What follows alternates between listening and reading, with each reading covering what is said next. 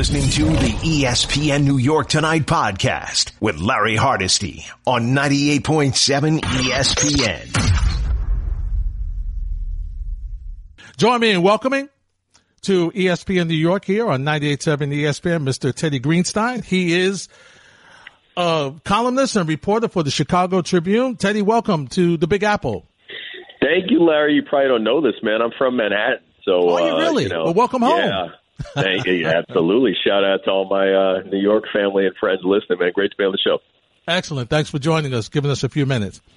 Teddy, how is the last dance playing out in Chicago? Oh man, it's like the Super Bowl here. It is uh it's like a national holiday. I mean at the Tribune it's we're covering a documentary as if it's like a live sporting event. I mean, we're probably writing 10 stories a week uh, it's been uh, it's been great for us. We are milking it for all it's worth. I've written stories so far on Jerry Krause and Doug Collins, and just did a Q and A with Jeffrey Jordan, Michael's oldest son. Um, you know, episode recaps. Uh, you know, I'm surprised we don't have Jud Buechler writing guest columns for us.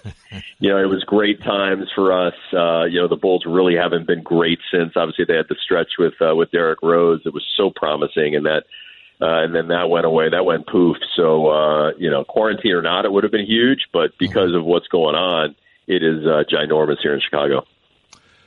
I think I know, but Teddy, you're in Chicago, so you're better able to tell me how is Jerry Krause remembered? I mean, on the one hand, he was he was the architect that put this run together of six championships. Yep. But on the other end, he's a guy that, as I mentioned earlier, is kind of like that Bill Belichick guy. You know, I want to I want to hmm. end things before it gets really bad. So you know, I, we we could win some more, but I want to end it because I'm not quite sure. How, how is he remembered in Chicago? Yeah, and for me as an old Jets fan, I despise Bill Belichick with all my with every bone in my body. Uh, you know, Krause is uh, is mixed, but I'd say more negative than positive. You know what you've seen, uh, Larry, from Last Dance is yeah. Look, he was smart enough to draft Horace Grant. He uh, engineered the draft day trade for Scottie Pippen, and he's responsible for Phil Jackson coming on to Doug Collins' staff. Um, you know, he also traded for John Paxson. He did so many things in putting together a roster, but he just had all these personal qualities that made it so hard to root for him. I mean, like he's the opposite of Michael Jordan. Michael Jordan is the smoothest guy I've ever been around, and Jerry Krause was just really kind of clunky and always looking to take credit and just didn't look the part. Um, and then on top of it, he's obviously blamed for breaking up the dynasty. Now, look, Jerry Reinsdorf didn't have to go along with what Jerry Krause wanted to do. Reinsdorf could have stepped in and said, "Hey, Phil's going to be the coach here as long as he wants. We want Michael back. We want to keep this going." So Reinsdorf allowed Krause to do this. But you know, keep in mind, obviously, this hasn't come out in the Last Dance yet. People also blame him because not only did he tear down the Bulls, but then the Bulls were terrible for the next four or five years after. Tim Floyd was the coach. They had you know Eddie Curry, a bunch of young guys. They lost at uh, ridiculous rates. So it's more negative than positive for Jerry, even though he was the architect of those great teams. What was it about him, Teddy, that he always had the next coach in waiting, right? When it was Doug Collins, yeah. he's got Phil Jackson walking around. With Phil Jackson, he's got Tim Floyd walking around. I mean, what, what was that? Was that kind of a leverage thing to let you know, hey, listen, I've got your replacement right here? Yeah, and also, like, uh, Doug Collins is Michael Jordan's third coach. He had yeah. Kevin Loughery. He had um, Stan Albeck you know, there was a little bit of Stan in uh, in the Last Dance. You know, Stan Albeck, um, he was the coach when Michael missed 63 games with the broken foot, and they still made the playoffs. Now, granted, they made the playoffs going 30 and 52, but Stan Albeck got fired and had a great quote. He said, "My God, even if you get busted for drugs in the NBA, you get a second chance." He only got one year with the Bulls, so it does just go to show, like Jerry Krause. I mean, he had a very specific role in mind for coaches. And if you fell out of favor with him, it was hard to get back. When when Doug Collins was fired after I believe three years with the Bulls, the city of Chicago was shocked. Now, give Jerry Krause credit; it turned out to be the perfect move because Krause was really, uh, I'm sorry, Doug Collins, as great a coach as he was and so energetic and all that. He was he was riding an emotional roller coaster being with him, whereas Phil Jackson you know, was rock solid and was able to manage all those egos, including, uh, you know, Dennis Rodman, who came along later. Yeah, and and it, it's interesting because you look at Doug Collins, and obviously when you hear Michael Jordan talk about him, you know Michael loved him because Michael said he put the ball in my hands. Well, listen, Yeah.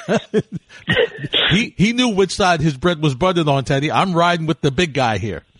Yeah, Doug Collins, you know, when Michael averaged 37 plus a game, that was under Doug Collins. So they were a one man gang for a lot of that, and and Doug rode Michael. Now, you know, look, Phil Phil Jackson, give him tons of credit. He came in and said, Michael, we can't win this way. Phil also benefited from the fact they had a better roster at that point. You know, Scottie um, and Horace Grant were older guys, so uh, everything really came together, and obviously the result was six championships. Yeah, there's no doubt. So it did work out, didn't it? pretty, pretty well, exactly. Teddy Greenstein is my guest. He's with the Chicago Tribune. You're listening to ESPN New York tonight here on 98.7 ESPN. Teddy, you mentioned that you spoke to Michael Jordan's oldest son. What was that like? Tell, tell, tell, tell me about him and, and what that conversation was like. Yeah, so he's got uh, he's got uh, two old two sons, Jeffrey and Marcus. They both played college basketball. Jeffrey played at Illinois, transferred to uh, UCF. Marcus was the better player, had a pretty good career at UCF. Jeffrey is uh, a really grounded guy. I mean, think about how weird it would be to you know grow up as Michael Jordan's son, and we saw both kids there in Paris in one of the uh, early episodes. Jeffrey now um, he lives out in Oregon. He works for the Jordan brand, but he is also carving out his own identity pretty well, and it's just an extremely nice, normal kid. Um, certainly benefited in some ways. He told me how they would have these basketball games basically at the Jordan mansion. You know, they they had their own indoor full length basketball court, and he'd invite some of the best talent in Chicago to play. But also, you know, growing up with Michael, Michael is obviously one of the most demanding dads you can possibly have. So only one time he recalled did the boys work out, uh, do a basketball workout with Michael, and his dad was completely demanding and relentless. So it was one and done. So super nice kid. He's 31 years old now, recently married, and uh, just feel like we haven't heard that much from him. So I reached out, and he was nice enough to uh, you know entertain me on the phone for a while. It is so interesting because we, I think we kind of feel the same way about LeBron and his kids because mm-hmm. when your dad is that dominant a player and you yeah. want to go into the same sport that he was in, you wonder, it's like, maybe, do you ever think about maybe baseball or another sport? Because how are you going to, you're going to be compared to him naturally. It's so true. And, you know, Jeffrey originally played football uh, at a school out here called Loyola Academy. You know, it reminds me of uh, Jarrett Payton, Walter Payton's son. Mm. And he was a soccer player, but he ended up becoming, uh, you know, a talented football player, running back. He played at the U, and then he was uh, running back for the Titans for a couple of years. So it is funny. It seems like a lot of times those kids say, "Okay, I'm not going to do it, not going to do it," and then something happens where they end up gravitating to that sport. Like I think about Kobe's daughter Gigi. Like eh, she didn't play basketball for a long time, and then some kicks in where they say, "Wait a second, my dad's one of the best to ever do it." And uh, it, it, would be unfortunate if I don't try to learn from them. Yeah, there's no question about that. Uh, Teddy, I'm curious. Could Doug Collins or Stan Albeck uh, or or Kevin Loughery dealt with Dennis Rodman the way Phil was able to deal with Dennis Rodman? it, it's a great question. I'm going to say no. I don't know if anybody could have because it just took the right balance. I mean, Dennis was only going to play hard for somebody who he respected, and that was really two guys. You know, it was Chuck Daly and it was Phil Jackson. Um, but as we saw in, I think, the last episode of Last Dance, I mean, how many coaches would have said, you know, Dennis Rodman comes to you and says, hey, I need a vacation? How many coaches would have said, okay, do what you got to do?